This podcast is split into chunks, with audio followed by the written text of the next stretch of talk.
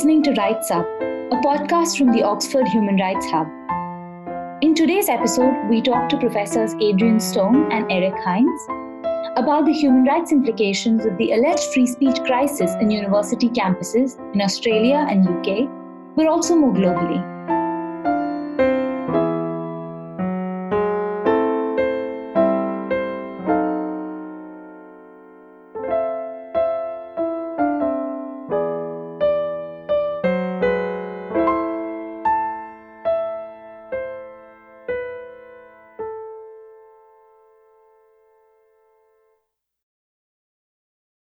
Education Secretary Gavin Williamson on 12 May 2021 introduced the Higher Education Freedom of Speech Bill, and the bill claims to promote freedom of speech in UK universities to counter the chilling effect caused by unacceptable silencing and censoring on university campuses. And similar concerns about free speech and academic freedom on university campuses have also been raised in Australia. And it's important for us to remember that both of these are just manifestations of much larger debates, which are waging far beyond the borders of UK and Australia individually.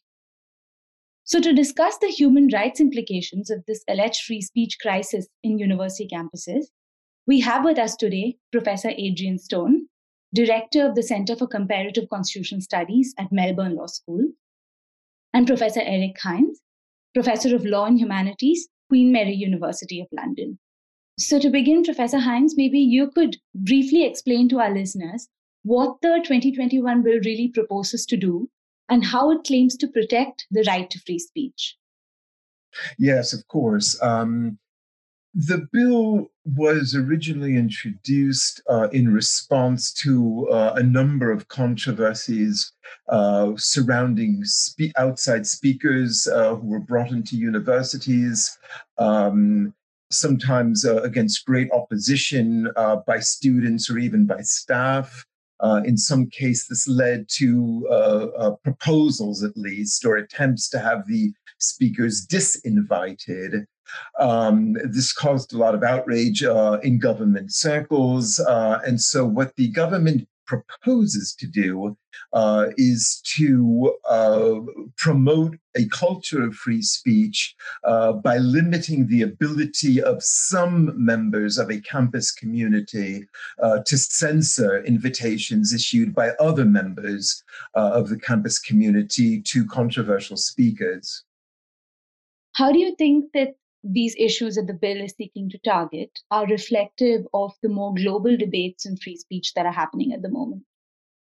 Well, this is not a controversy uh, limited to Britain. Um, as is commonly the case, these sorts of controversies tend to uh, uh, tend to boil over in the United States first, and then uh, for a few years, people think that these are just American problems. But little by little, they tend to spread, and uh, ever more quickly now in the age of the internet, where uh, local problems often quickly become global problems, particularly American problems tend very quickly to become global ones. Uh, and so, lo and behold, these questions about uh, campus speech, campus speech codes, about inviting outside speakers uh, are becoming more and more uh, heated uh, in, in, in a number of countries throughout the world. Uh, and of course, particularly in democracies that uh, have certain traditions of free speech and of open inquiry at universities. Uh, and so now, really, in a number of countries, certainly, for example, on the European continent, uh, we're seeing uh, these sorts of debates increasing year by year. Professor Stone, maybe you could jump in here and tell us a little bit about Australia in this context, and especially the uh, French review, and whether you think that the debate in Australia has shaped up quite similarly to the UK and um, more globally, starting with the US. So, I do think the debate has shaped up similarly. And I think that is at least as much because the debates seep from one country to another, even if the underlying problems don't. So I think that um, there is an extent to which there have been there has been an eye on the United States here, and there has been something of an assumption that we might have the same problems in Australian universities as as arguably exist in the US. And I'm a bit critical of that assumption. But so let me just say a little bit about the Australian context. There have been a series of controversies. I think that it's pretty well established that they've been fairly limited um, in number and significance, but there have been a number of controversies, including instances in which I think um, uh, speakers were um, uh, subject, I think, to excessive opposition when they wanted to come onto campuses. Um, there's been a lot of criticism of the universities, largely associated with the Conservative government, so from the political right. Um, and there was a review into free speech in Australian universities headed by a former Chief Justice of the High Court, Robert French. And the findings of that review were, to summarise a long review, first of all, that there was no identified, there was no evidence of a free speech crisis in Australian universities. Um, secondly, that Australian universities already had considerable um, mechanisms within their governing documents to deal with academic freedom and freedom of speech. And thirdly, and I agree with this as well, that they probably weren't specific and strong enough. The result was that there was a model code proposed. It is not a code that um, Australian universities have to adopt, uh, but many of them have moved either to adopt it or to, I think, improve their own free speech policies in the light of it. Um, and uh, it was a specific recommendation of the French review that the model code not be compulsory, not be legislated, um, but that universities have some room to respond themselves. But relevantly, the model code in relation to um, controversial speakers uh, takes the view it should only be in circumstances where speakers might subject uh, people within the university of community to humiliation or intimidation, and that, that, only in those circumstances would it be legitimate not to uh, extend or to an invitation to a speaker who wanted to come onto campus. So that's approximately um, the best short summary I can give you of a complex situation. Um, that's excellent, and that was very helpful, both of your responses. So, to pick up on something you said, Professor Stone, um, about empirically whether the claims of a free speech crisis are um, exaggerated or not. So, as in Australia and as the French Review found in Australia, reports by the higher education regulator in the UK suggest that claims of free speech crisis are exaggerated. So, to just uh, give you an example, regarding no platforming of speakers, of the 62,000 requests by students for external speakers at English universities in 2017 18, only 53 were rejected by a student union or university, which is less than 0.1% of the total. And similar observations were made in a 2018 report by the Joint Committee on Human Rights in the UK. So, my question is to you, Professor Heinze. So, in light of these reports, how would you respond to the claim that there is a free speech crisis in universities? I, I think there are a number of problems with this statistic. Uh, and incidentally, yes, whether there's a crisis or simply a problem, you know, nowadays everything's a crisis. It's an overused word. Uh, I certainly do think that there is a problem. Um, and this statistic is extremely misleading, and I'm surprised that anybody uses it. Um, uh, let's let's take a close look at it right? It speaks of more than 60,000 requests for external speaker events. Now, overwhelmingly, the speaking events at universities do not involve major social controversies. An outside speaker might be uh, invited to talk about a new astronomical discovery, a new discovery in biology, uh, new information about Shakespeare's childhood. There are uh, infinite numbers of speaking events that take place that are not that simply don't have anything to do with general social controversies. So that number is useless 60,000 what they needed to do was was look at the number of speakers who uh, who's who were taking somehow controversial positions on somehow uh, uh, uh, socially controversial matters, that would have been much smaller at any given university, um, right? So the number would have to be reduced from 62,000 to at most a few hundred, and I'm not even sure it would go that high. When we look at it from that perspective, 53 is not a small number quite the contrary. It's a very large number. Uh, and moreover, and perhaps this is the even more important point, human rights are not about projecting, protecting only problems that exist in, in high numbers. Human rights are often about protecting uh, the the s- small numbers of people. Uh, again, people who are dissenters. Dissenters often exist in small numbers. But I would say that again, however, however, however we want to uh, construe this number of 53, it means that people were rejected because of their opinions or because of their viewpoints or standpoints, right? Uh, when it's precisely the function of the university to examine controversial views. So, you know, I absolutely agree that it's always a good time to talk about freedom of speech on university campuses. And I absolutely agree that a small number of instances is enough to justify a really serious discussion. I actually think that these kind of events are quite rare uh, but the effects of them can last a very long time. They can be very damaging to the university community. Um, so I want to take them really, really seriously.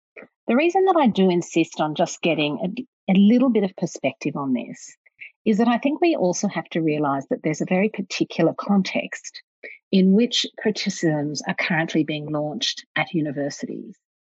And some of this is, I think, intimately associated with the rise of the populist right. And certainly this is evident in Australian politics that there is a populist right that is deeply suspicious of elites, of any form of expertise, and of independent institutions that might hold governments to account. And universities are all of those things. And so, in my view, the exaggeration of the crisis in university risks giving fuel to the populist criticism that seeks fundamentally to undermine the authority of universities. Now, I think that makes it all the more important that we make take a small number of problems seriously. But I think it is also important to understand the context and get the perspective. Because in my view, Australian universities are forums where controversial ideas are discussed all the time. In a sense, I, I certainly agree with you that there's that there's um, a hysteria being uh, whipped up on, on you know on the on the political right. Having said that, I think that there's a lot of uh, hyperbolic rhetoric uh, at both extremes. Um, uh, and I think within university departments in particular, the politics are often very different from those of society as a whole. Uh, and so I would like to see actually both extremes uh, moderated a bit, and which and I think actually free speech serves that cause. So perhaps I could just say that um, this is going to be no fun, Eric, if we continue to be in furious agreement all the time. Um, but I will say that I couldn't agree more about the need to, for moderation on both um, both ends of the extreme here. I think a certain amount of passionate uh, commitment and overstatement is, you know, part of campus life and part of political life. What I hope would be special about universities and what I think universities and university academics ought to be doing is to be have a special responsibility to promote genuine open-mindedness reasoning and evidence given and evidence um, provision in the course of argumentation um, and that that's a that's a hard task but it's one that i think would be worth um, exploring because otherwise you're right we're left with the culture war and the feature of a culture war is you know a lack of reason um, and good motive on both sides a lot of the time. Well i think that the agreement is fascinating because it kind of shows that the extent to which the polarization actually exists is also in fact um, exaggerated uh, so maybe we can now move on to the specific legislative proposals in the UK. And again, to go back to something we started with, it is important for us to remember that all of these issues, ha- which we talk about in the context of the UK or Australia, have a lot of global resonance. So, uh, my next question is uh, The supporters of the bill argue that policies such as no platforming, which the bill targets, raise free speech concern by clamping down on the free and open discussion of all ideas. And no platforming, as I'm sure you're all aware, refers to the refusal to provide a platform to speakers who further marginalize disadvantaged or subordinated groups. So, my first question to you is to you, Professor Heinze. You have argued that no platforming is at, the, is at odds with the mission of higher education. So, can you explain this claim and how no platforming raises free speech concerns? Yes, yes, gladly. Um, yeah, and here um, I'm afraid I'm going to have to become just a little bit professorial. so uh, feel free to interrupt me if you find yourself falling asleep we're in the habit of talking about liberal democracy uh, as if liberalism and democracy basically entail the same values. Um, sometimes they do. Sometimes the phrase liberal democracy is useful. In the case of free speech, it's terribly confusing. Um, the uh, the overwhelmingly the arguments that we have about free speech have been framed within the vocabulary and the concepts of classical liberalism. What do I mean by that? The classical liberal view of free speech is that we need, or the classical liberal view of anything, is that politics should always optimize individual freedom. It should always allow as much freedom as possible, limited only by possible harms caused in the exercise of freedoms, right? That would be the outer limit of any given freedom, including free speech. Now, what does that mean for universities? It means that we have to have for each case kind of platonic guardians who are in the business of deciding how of measuring out everyone's fair share of speech how much freedom should everyone get i think this is totally wrong and so, in my own work, I've argued that uh, the liberal, this kind of liberal calculus of freedom versus harm, gets us nowhere. It simply becomes another way of rephrasing the same old debates, whereas Adrienne said, the same old culture wars. And what we need at is actually a democratic model, which is very different from a liberal model here. What do I mean by a democratic model? I would admit any speaker what matters are the rules of the game, the rules of the discussion. How is that speaker then being invited? What kind of event is it? If you're going to invite speakers, what's important is that there's a platform, and this is very easy nowadays in the era of the internet, where the whole university community is informed. You identify who's doing the inviting, whether it's an individual or a group right? You advertise it to the whole university community. Everyone's invited, no private uh, uh, meetings on, you know, at least on, you know, state financed campuses, which which are most of the campuses uh, in Europe. Uh, and then there's always the final rule is that there is an, always an opportunity for cross examination. You don't have gurus who come say what they want to say and then leave. A lot of controversial speakers simply wouldn't come because they would know that they were being subject to cross examination, and many of them don't like that. Oh, okay. So I'm going to be professorial for a moment and offer a competing uh, frame. Um, so, um, and this this comes from my uh, recent book, which I, I co-authored with Carolyn Evans. So, I mean, my view overall about uh, inviting, inviting speakers onto a university campus is that what is important to remember is that this is a university. And universities ought not be thought simply as forums for the politics that might occur in the society at large. They're special communities of research and teaching. And the way in which activity is conducted on a university campus, including the way in which speakers who are invited from outside uh, the way in which we respond to them and, and decide who can come and who can't and what circumstances, all of that has to be consistent and really driven by fundamentally university values. Now, I think that universities ought to place a very high priority on having a very diverse range of speakers and absolutely permit uh, the unorthodox and the uncomfortable idea to be expressed in campus. I think those are university ideas. But um, uh, I think universities should not be shy about curating the speech environment in a way that reflects what academic ideals are. And so we should be uh, really rather insistent um, on things like the provision of an opportunity for response. Um, now, that all that is said, I think where Eric and I differ is this. There are a very small number of speakers who I think having them on a university campus is inimical to the kind of community that you want a university to be.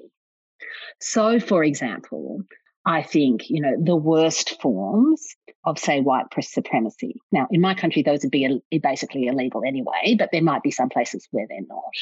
Or, for example, I think the most egregious forms of, say, anti vaccination activism, which actually operate not only with a disregard of, but with a fundamental contempt of the knowledge seeking mission of universities.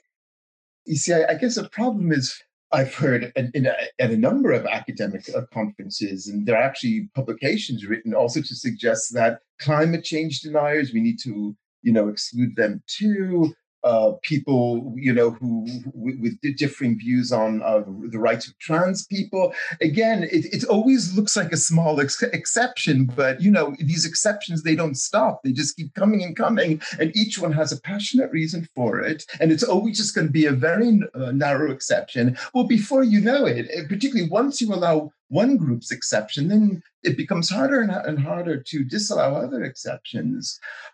I don't think the question is obviously nobody has a right to a university platform. Um, uh, certainly, no outsider has a right to it, but I don't think that's the question. Uh, again, the the question is if some members of an academic community um, make the autonomous decision, like a student group, that they want to uh, invite a speaker, uh, because it, uh, uh, uh, then the question is whether other members of the academic community have any standing at all to censor that view. That's really what we're talking about, right? It's not. I don't think it is an abstract discussion about what are the values of a, you know, or the mission of a university, because again, that that that simply presupposes what often needs to be discussed. And again, it sort of preempts, it, it, it says, well, we've already solved this problem uh, of, of, what a university is and what its mission is. And so now we can move on.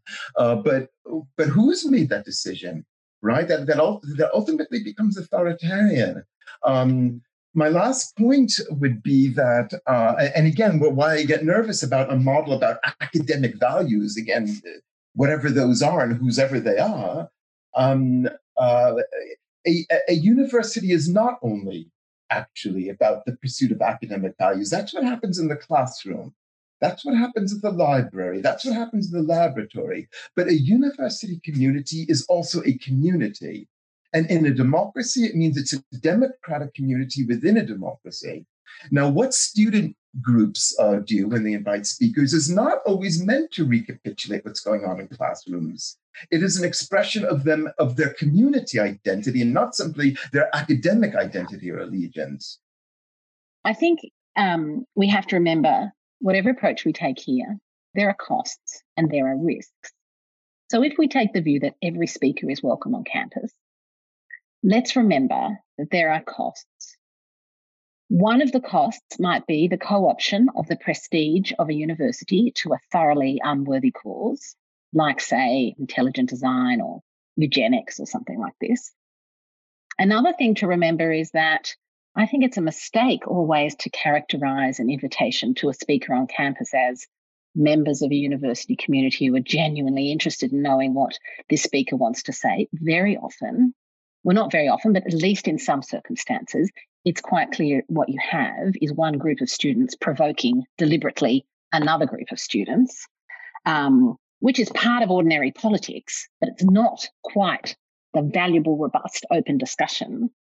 And lastly, of course, there are the costs to members of the community who may be the subject of very, very hurtful and harmful kinds of speech. And we just have to remember that those don't fall evenly.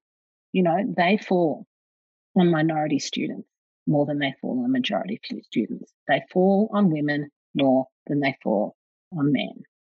Now, I really think part of the point of a university education is to learn a certain degree of civic courage. That is the capacity to hear the really horrible offensive idea and respond. I'm really interested in universities being able to work with their students in building up those values. But we shouldn't pretend that there are no costs and no risks to either um, kind of approach here.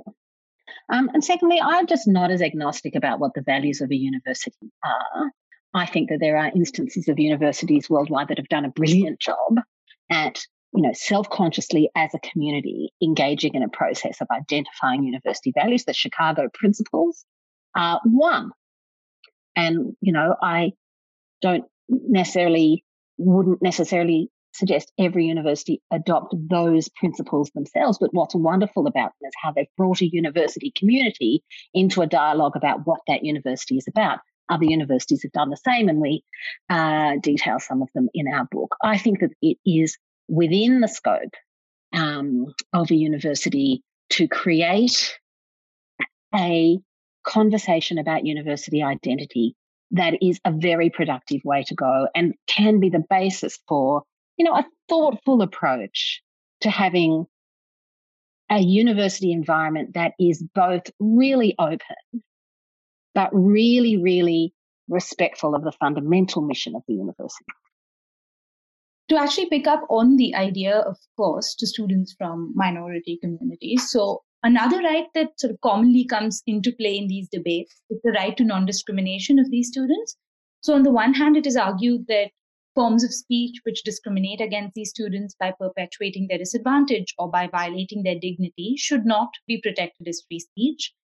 And on the other hand, the UK government is very careful or has been very careful to emphasize that the new law would not legitimize hate speech or the incitement of forms of violence and abuse. Instead, it would only protect lawful forms of free speech, which the government claims are currently being suppressed for offending the feelings of oversensitive students. So, Professor Stone, um, in, in your opinion, is this a fair characterization of the tension between the right to free speech and the right to non discrimination? So, I think there is a tension. Um, I think there are circumstances in that I can think of that involve student oversensitivity. But there are also examples that I can think of that involve students making really pretty legitimate claims um, as to why they ought to ought to be expected to suffer certain kinds of really what is is harassment and discrimination in their own campuses. The difficulty is drawing the line between the two. And I, I simply, I, I, don't think that there is an easy way out here. And I don't think by just, it, it is really fair just to say that every speaker should be allowed precisely because at least some speech is going to really be harmful. And I don't think it's plausible to say that no speech uh, causes a harm about which we, we uh, should be uh, concerned. It's difficult to get this right. I think we ought to remember as well that universities ought to be inculcating in their students an attitude of engagement and preparedness to listen and to respond and a confidence that will ultimately make them much less susceptible to this kind of discriminatory treatment. But I don't think we can just expect that, univer- that students turn up at university like that. So it's a process that we engage in over some years, I think, of encouraging our students to be more and more resilient in the face of this. The result is, and I can't put it any um, better than I already have, there are some very few, very extreme forms of speech that I think it's not fair to allow to occur on a university campus. Again, I, I think I am struggling a bit with, you know, with, with some of what Adrienne is saying, although I certainly appreciate those, you know, many of the concerns.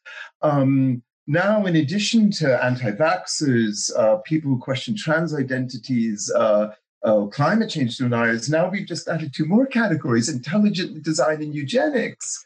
Um, Those are your categories, not mine. I hadn't said nothing about no, but trans identity have, or. But many people have, Adrienne. Many right, and many have. of them are wrong. But they, that's the point. That's the point. You see, who this is where we're setting ourselves up as as platonic guardians um, to decide, you know, who, you know, who's rational and who isn't. Standards of rationality are not constant. But let me let me get to the more specific question about dis- discrimination because I think this is important, and I absolutely agree that the question of power dynamics has to be taken into account. And and here I disagree with many free speech advocates who simply ignore it And so here I think, Adrienne, you're entirely right to take to take these into account, to talk in particular about, you know, a whole history of women being subordinated, not only in society, but in universities, as well as ethnic minorities and, uh, you know, sexual minorities and many other people. Uh, I take that very, very seriously. The approach that I take in my writing, in my book and elsewhere, is that university have many means of promoting diversity. Uh, they, and, and, and, and more and more they avail themselves of these sorts of means, right? Whether it's through Freshers Initiation Weeks or other sorts of, of, of campaigns where we absolutely promote values of diversity, of pluralism, uh, uh, of ethnic difference, of, of, of, of, women's empowerment, and so forth. I favor all of that. I think universities should have more of those programs. And it can do those things without having to censor those who disagree. That's my only point. Because one thing is for sure when you start censoring those who disagree, it doesn't make them go away. It provides just more fuel for their fire. Whereas you let them go and you put them through a nice, solid cross examination, right? That is often far more effective. We can play this game all day where you can point to the problem of where you draw the line and therefore say, because of the possibility that we won't draw it in the right place, we mustn't draw it at all. If you're going to take that view, you need to squarely face the consequences of it. And that is university life will become harder for some members of our community. It will be harder for them to be students.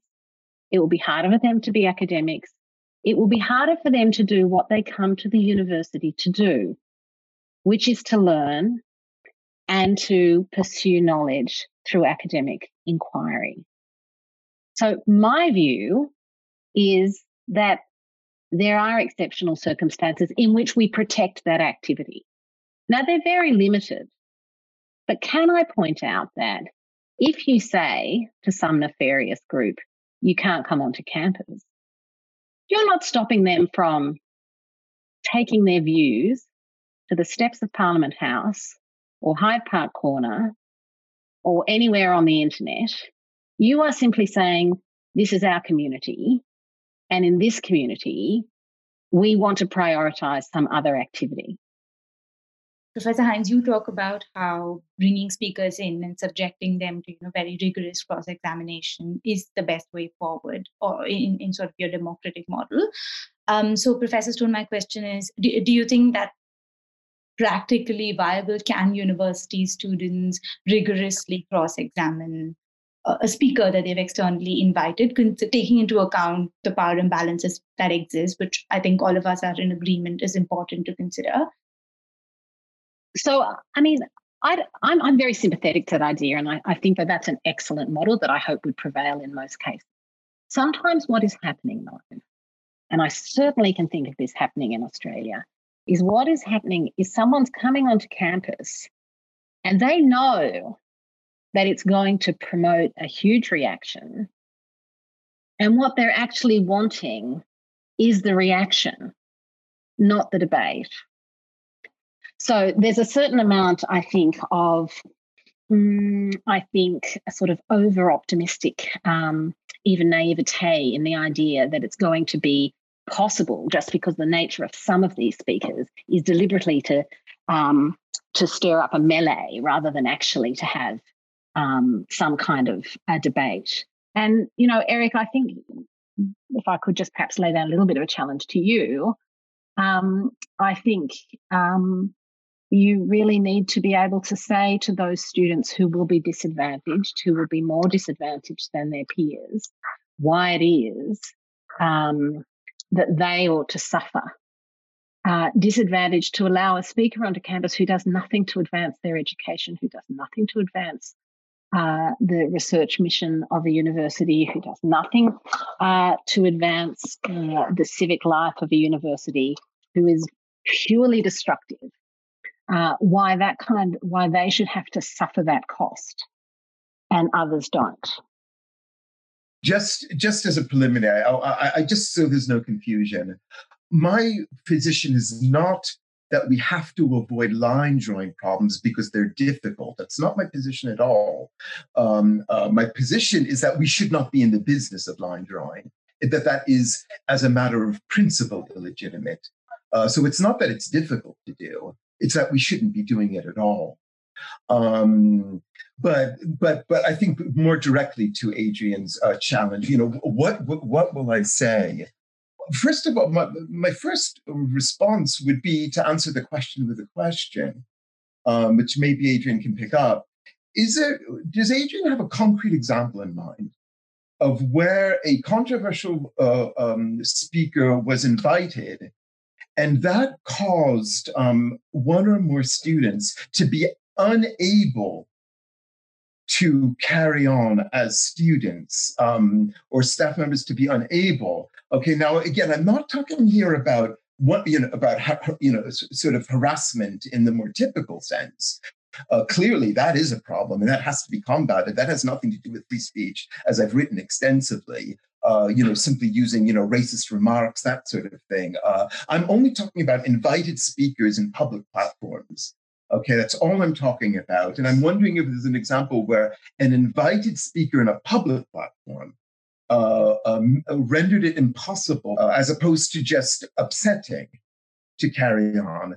Um, uh, again, I'm a, mem- I'm a member of two, uh, two minority groups. I'm Jewish and I'm gay.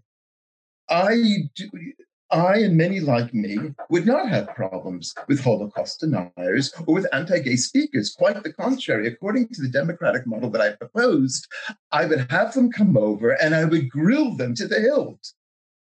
So I think you simply just put it too high. One, can I point to one single event that made it impossible?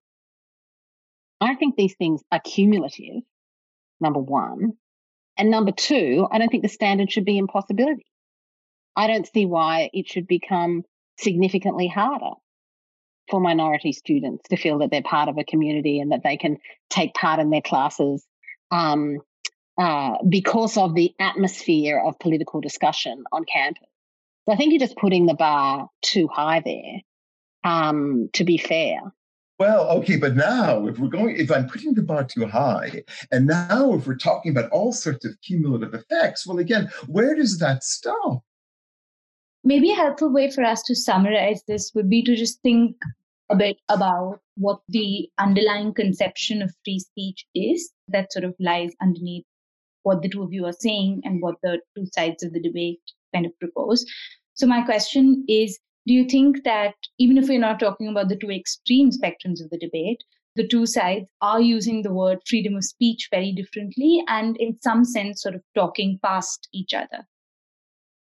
Well, I certainly think we've been talking past each other uh, to some extent. Now, I, I, know you've sort of raised this question: is is there a common meaning that we can t- attach to freedom of speech, which will allow us to resolve this? And and actually, no, there's not. And it's one of the beauties of of being a free speech scholar that this is a contested concept, and that we're also talking about, you know, what are the values that that this serves. And you know, Eric and I both agree that freedom of speech is really important.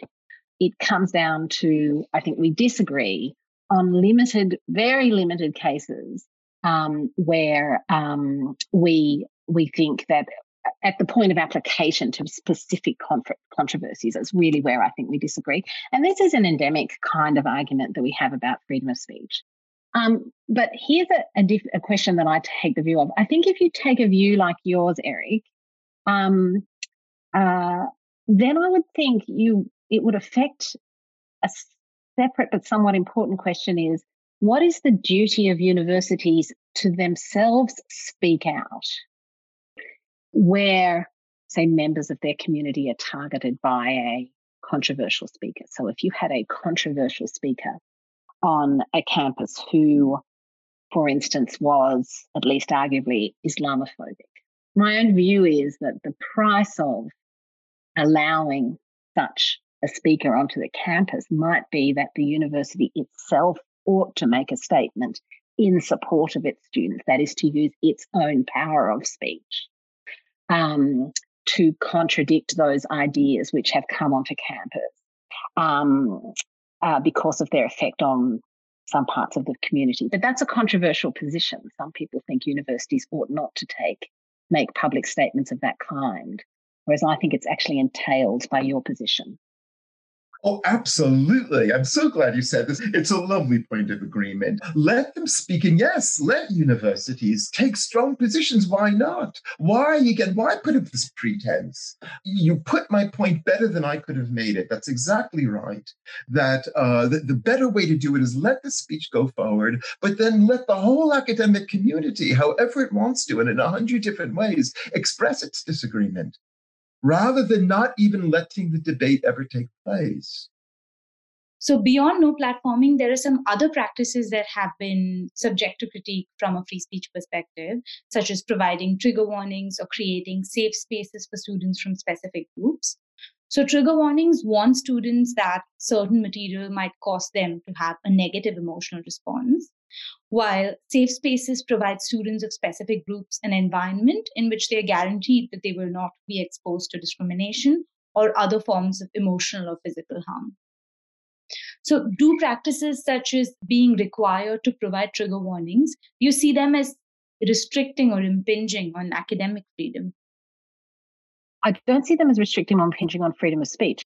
A trigger warning is a warning, right? It doesn't, you, you then I have access to material. The material could be taught. There's simply a warning on it. Whether or not they're a good idea or not, I don't know. But I don't think that they restrict anyone's freedom of speech.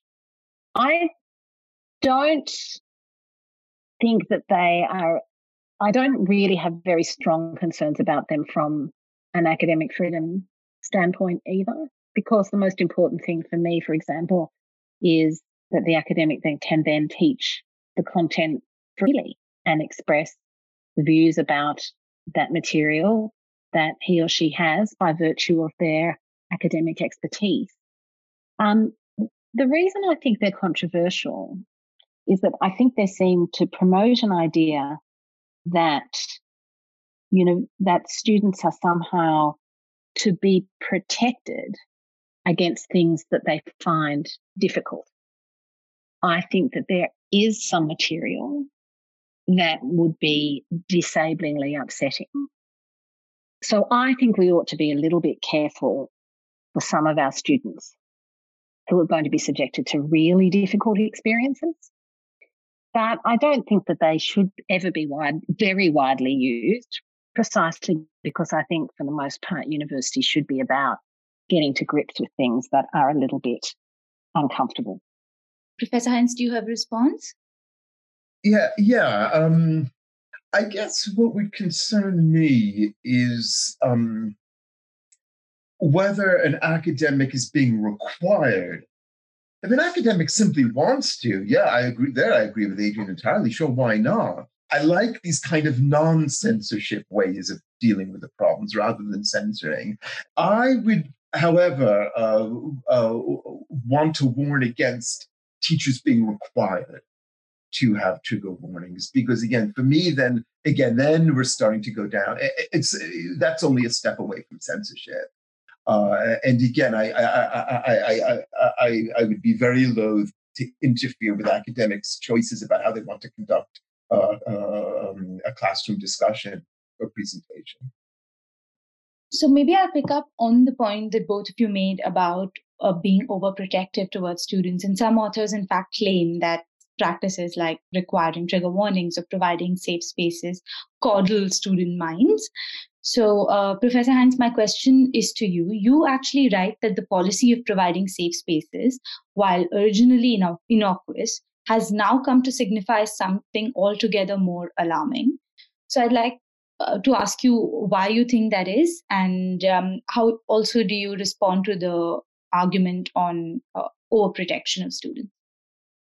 Yes. Well, what I meant by safe spaces originally having been innocuous uh, is that originally, as far as I know, a safe space simply meant a kind of a designated area for students to gather who were who felt provoked by or offended by some campus event right where they could come together right and talk and and so forth um, uh, there again, because that doesn't entail censoring anybody. So, as far as I'm concerned, that itself is also freedom of association. Um, and it's entirely legit. It's also freedom of speech, really, right? Freedom of speech and freedom of association pretty much always go together. Um, and so that original idea of the safe space, I have no problem with whatsoever. You know, again, that's that's for students uh, uh, themselves to decide if they want to do that. Um, why would one interfere with that? It's their own business. Where I think safe, the concept of the safe space started becoming more dangerous, uh, and again, I've seen example, I've written about some examples of this, is where it suddenly becomes declared that the whole university has to be a safe space, right? And therefore, again, we therefore have grounds for uh, eliminating uh, controversial speakers. Um, so then safe space just becomes another uh, another term for censoring. And you know let's then at least be honest about it.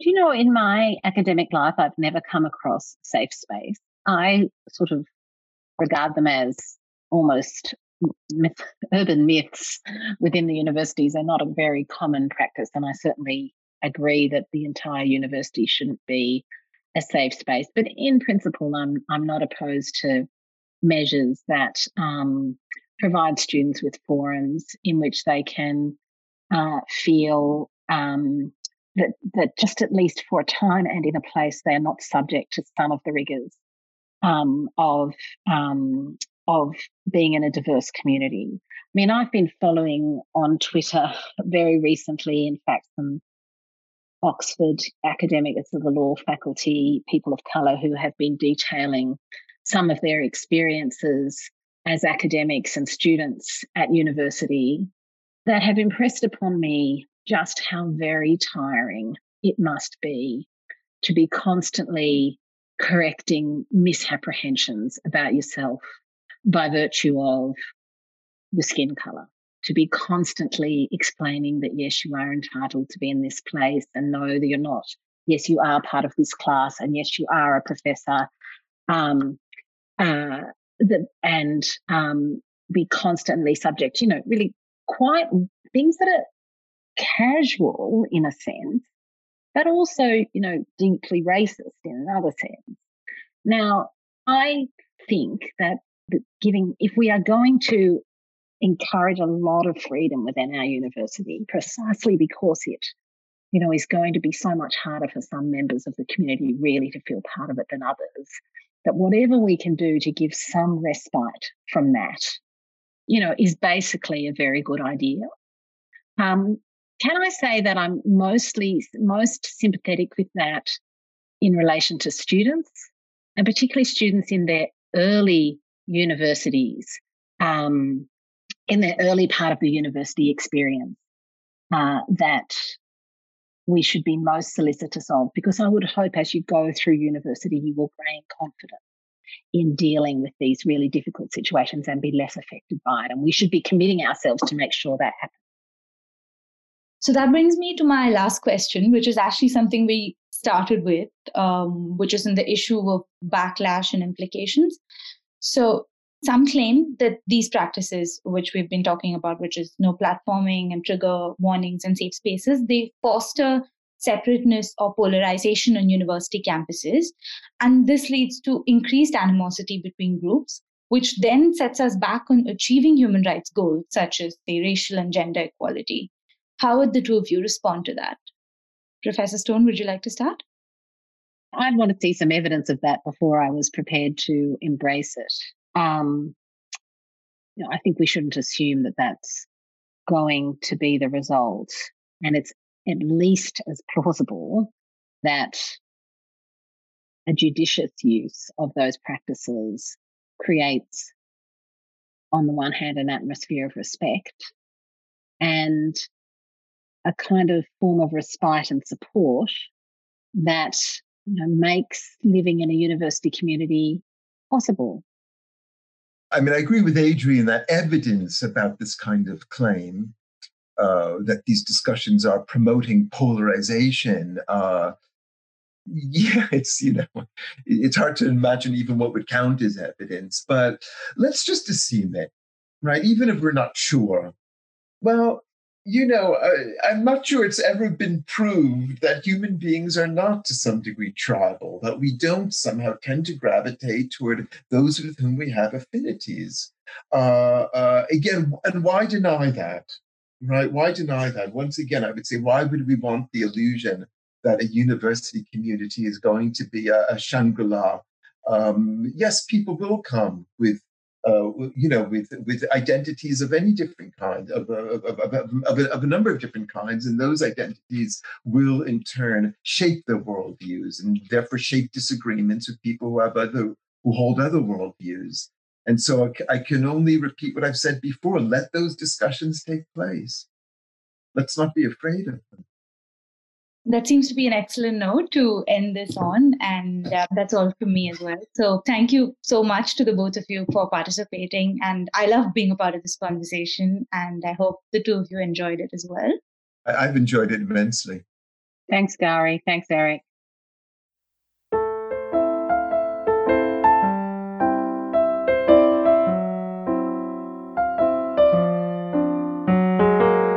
Rights Up is brought to you by the Oxford Human Rights Hub.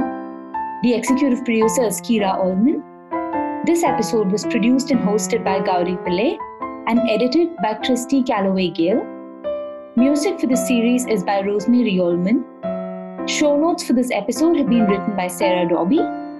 Thanks to our production team members Monica Arango Olaya and Natasha Holcroft-Emmess for their valuable feedback in putting this episode together. Subscribe to this podcast wherever you like to listen to your favorite podcasts.